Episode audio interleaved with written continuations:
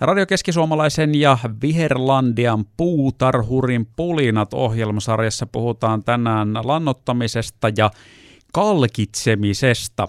Kati Kivelä Viherlandiasta täällä paikalla. Ekana kysymys, että minkä takia pitää lannottaa ja kalkita, tai pitääkö?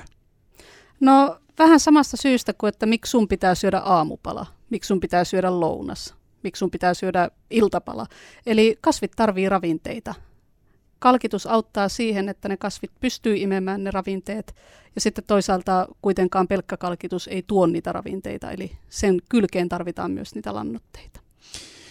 No nyt kun sä otit tämmöisen vertauskuvan, niin otetaanpa sitten semmoinen tähän vastavuoroisesti, että mä menen johonkin kuule hotellilomalle, ainakin sitten joskus, kun taas maailma toimii normaalisti, ja mä veen ihan järjettömän tuhdi aamupalaan siellä. Mä syön sitä aamupalaa niin paljon, että mulla ei ole nälkä vielä illallakaan niin sitten mä voin perustella, että no mun, mä voin skipata lounaan ja mä voin skipata päivällisenkin, kun mä söin niin tuhdi aamupalaa. Miten tässä tapauksessa, jos ottaa näistä toisen lannottaa, niin tarvitseeko sitten kalkita, tai jos kalkitsee, niin tarvitseeko lannottaa?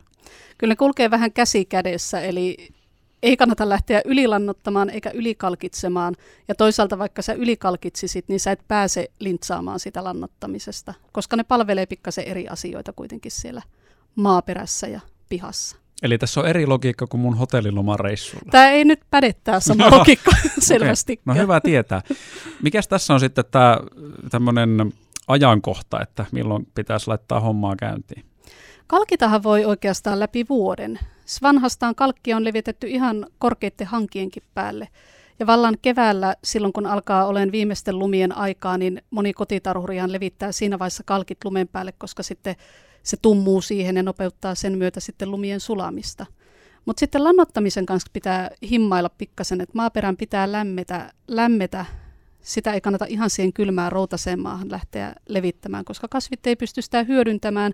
Ja siinä on sitten vielä vaara, että jos tulee kovia vesisateita, tulee vielä pientä takatalvea lunta päälle, niin ne huuhtoutuu ne ravinteet siitä ihan johonkin muualle kuin mihin ne on tarkoitettu tota, kalkkia, kun menee ostaan, sitäkin on erilaista, että ei ole vain yksi kalkki, jota jokainen voi hakea ja sitten noiden ohjeiden mukaan sitä käyttää, niin mistä sen nyt sitten tietää, että käyttääkö jauheista vai rakeista?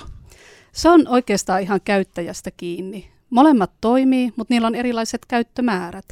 Että moni kokee kokee tuon jauheisen kalkin, perinteisen dolomiittikalkin semmoiseksi tutuksi turvalliseksi tuotteeksi, mutta harva tulee oikeasti katsoneeksi sieltä säkistä, että miten hulvattomia määriä sitä pitää sinne maahan laittaa, että saadaan se toivottu vaikutus.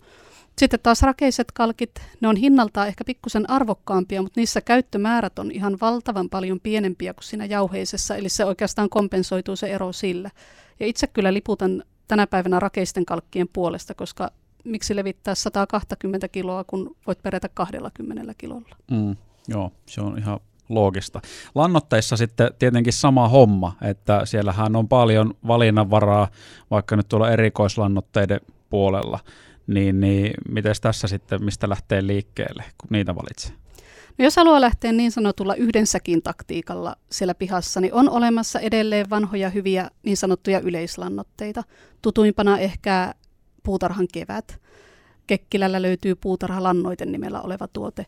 Mutta sitten on tiettyjä kasvisukuja, kasviryhmiä, mitkä hyötyy siitä, että ne saa ihan niille räätälöityä herkkua. Eli esimerkiksi havukasveille, alppiruusuille, mitkä arvostaa hapantamaa perää, niin niillä on olemassa niiden tarpeisiin räätälöidyt tuotteet. Kasvimaalle löytyy tuotteet, missä, on ehkä hippusen vähemmän typpeä, mutta sitten taas sellaisia hivenaineita ja ravinteita, mitkä hyödyttää esimerkiksi juurikasveja. Eli ne on toimivia tuotteita, myös nämä erikoislannoitteet, ja itse liputtaisin ainakin tiettyjen kasviryhmien puolesta, että ilman muuta kannattaa kokeilla. Mutta jos haluaa vetää todella yksinkertaisesti, niin pärjääkö teoriassa yleislannotesäkillä? Kyllä sä pärjäät silläkin. Siellä pitää vaan noudattaa niitä säkin takana olevia käyttöohjeita, eli Yleislannotettakin voit käyttää niille happamammaan kasveille, mutta ne käyttömäärät on erilaiset. Ne on pienempiä kuin mitä esimerkiksi sille Norjan angervolle, omenapuulle.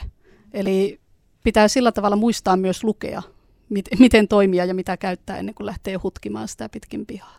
Jos on harjaantumaton puutarhuri, niin tämmöisiä Klassikkovirheitä ihan vaikka kukkien kastelussa on se, että hukuttaa ne kukat suurin piirtein sinne veteen. Miten lannottamisessa sitten, että jos vahingossa lähtee ihan lapasesta ja on vaikka huonosti kattonut ohjeet, menee ihan liikaa. Tekeekö tällä jotain pysyvää vauriota? Sillä voi oikeasti tehdä vauriota, että jos lannotetta tulee liikaa maahan, niin se väkevöityy. Ja silloin kun maa väkevöityy tarpeeksi, niin kasvi ei pahimmillaan esimerkiksi pysty imemään vettä siitä maasta. Se ei pysty imemään mitään ravinteita siitä maasta. Eli ylilannottaminen on ihan semmoinen mahdollinen kauhuskenaario, mitä siellä pihassa voi tapahtua. Ja mieluummin lähtee vaikka pikkasen varovasti, vähän nuukailee sen lannotteen kanssa, kuin että lähtee olan ylistää heittelemään. Ja monesti on antanut sellaisen vinkin, että jos esimerkiksi nurmikkoa lähtee keväällä lannottamaan, niin sitähän on ihan hirvittävän vaikea arvioida, että paljonko, mihin se säkki riittää.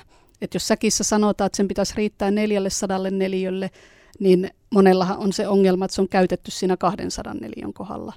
Niin on aina antanut sellaisen vinkin, että jakakaa se piha vaikka 100 neliön lohkoihin tai vaikka puoliksi. Et jos teillä on tiedossa, että se nurmialue siinä on sen 400 neliötä, niin jakakaa mielessänne se vaikka kahtia ja sitten jaatte sen lannotessakin sisällön kahtia.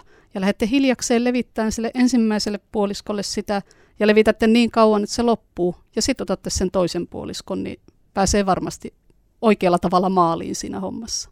Mikä on sitten toimenpide, jos se on kuitenkin päässyt se vahinko käymään, että on innostunut liikaa ja kylvänyt tiedätkö, pussit tyhjäksi, kolmasosa pihasta on menty, jos nyt riittää koko pihaa, mutta on kaikki jo lannotettu. Niin mitä siinä täytyy sitten tehdä, ettei tule sitä katastrofia? No esimerkiksi jos se on ihan tuore tämä vahinko, vahinkovirhe tapahtunut ja raket on vielä näkyvissä siinä maan pinnalla, niin tihepiikkisellä hara, haravalla semmoinen reilu haravointi, niin sitähän saa kasattua aika nopsaan sitä raetta takaisin. Mutta sitten jos siihen virheeseen herää vaikka seuraavana päivänä ja on ollut välissä yöllä sadetta, niin sittenhän siellä ei raitta enää näy, niin reilulla kastelulla esimerkiksi saa liu, ikään kuin liuotettua sitä maanpintaa nopeasti. Sitten loppuu vielä Kati Kivellä, valitaanko luomulannote vai kivennäislannote? Molemmille on oma paikkansa ja oma käyttäjäkuntansa.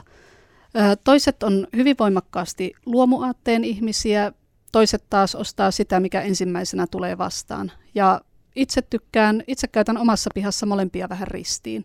Et tietyille alueille, esimerkiksi kasvimaalle, missä kasvatetaan syötäviä kasveja perunamaalle, niin tykkään itse käyttää luonnonmukaisia ravinteita, koska ne myös ruokkii sitä maata pikkasen eri tavalla, parantaa maan mururakennetta ja tuo sitä elävyyttä niin sanotusti sinne. Mutta sitten taas jossain vaikka kukkapenkissä koristepensaitten kanssa, niin itse tykkään kivennäislannoitteista, koska niissä taas on hivenainepitoisuudet paljon monipuolisemmat. Niistä kasvit saa monipuolisemmin sitä, sitä ravinnetta ja siellä on myös nopeammin vaikuttavia ravinteita, eli tehoa saadaan niin sanotusti äkkiä. Onko tämä kuitenkin myös semmoinen makuasia enemmän, jos miettii sitä lopputulosta, että se automaattisesti ole jommalla kummalla parempi? Ei, se on makuasia, että pääasia, että annetaan ravinteita, ettei ne kasvit riudu, riudu siinä. Ja muistetaan tosissaan se käyttömäärä, että se on hirveän tärkeää. Luomulannoitteita yleisesti joutuu laittamaan tai saa laittaa huomattavan paljon enemmän kuin kivennäislannoitteita, niin muistaa sen, että jos on ennen käyttänyt puutarhan kevättä kourallisen, niin laittaa pikkasen enemmän sit sitä luomusäkin tuotetta.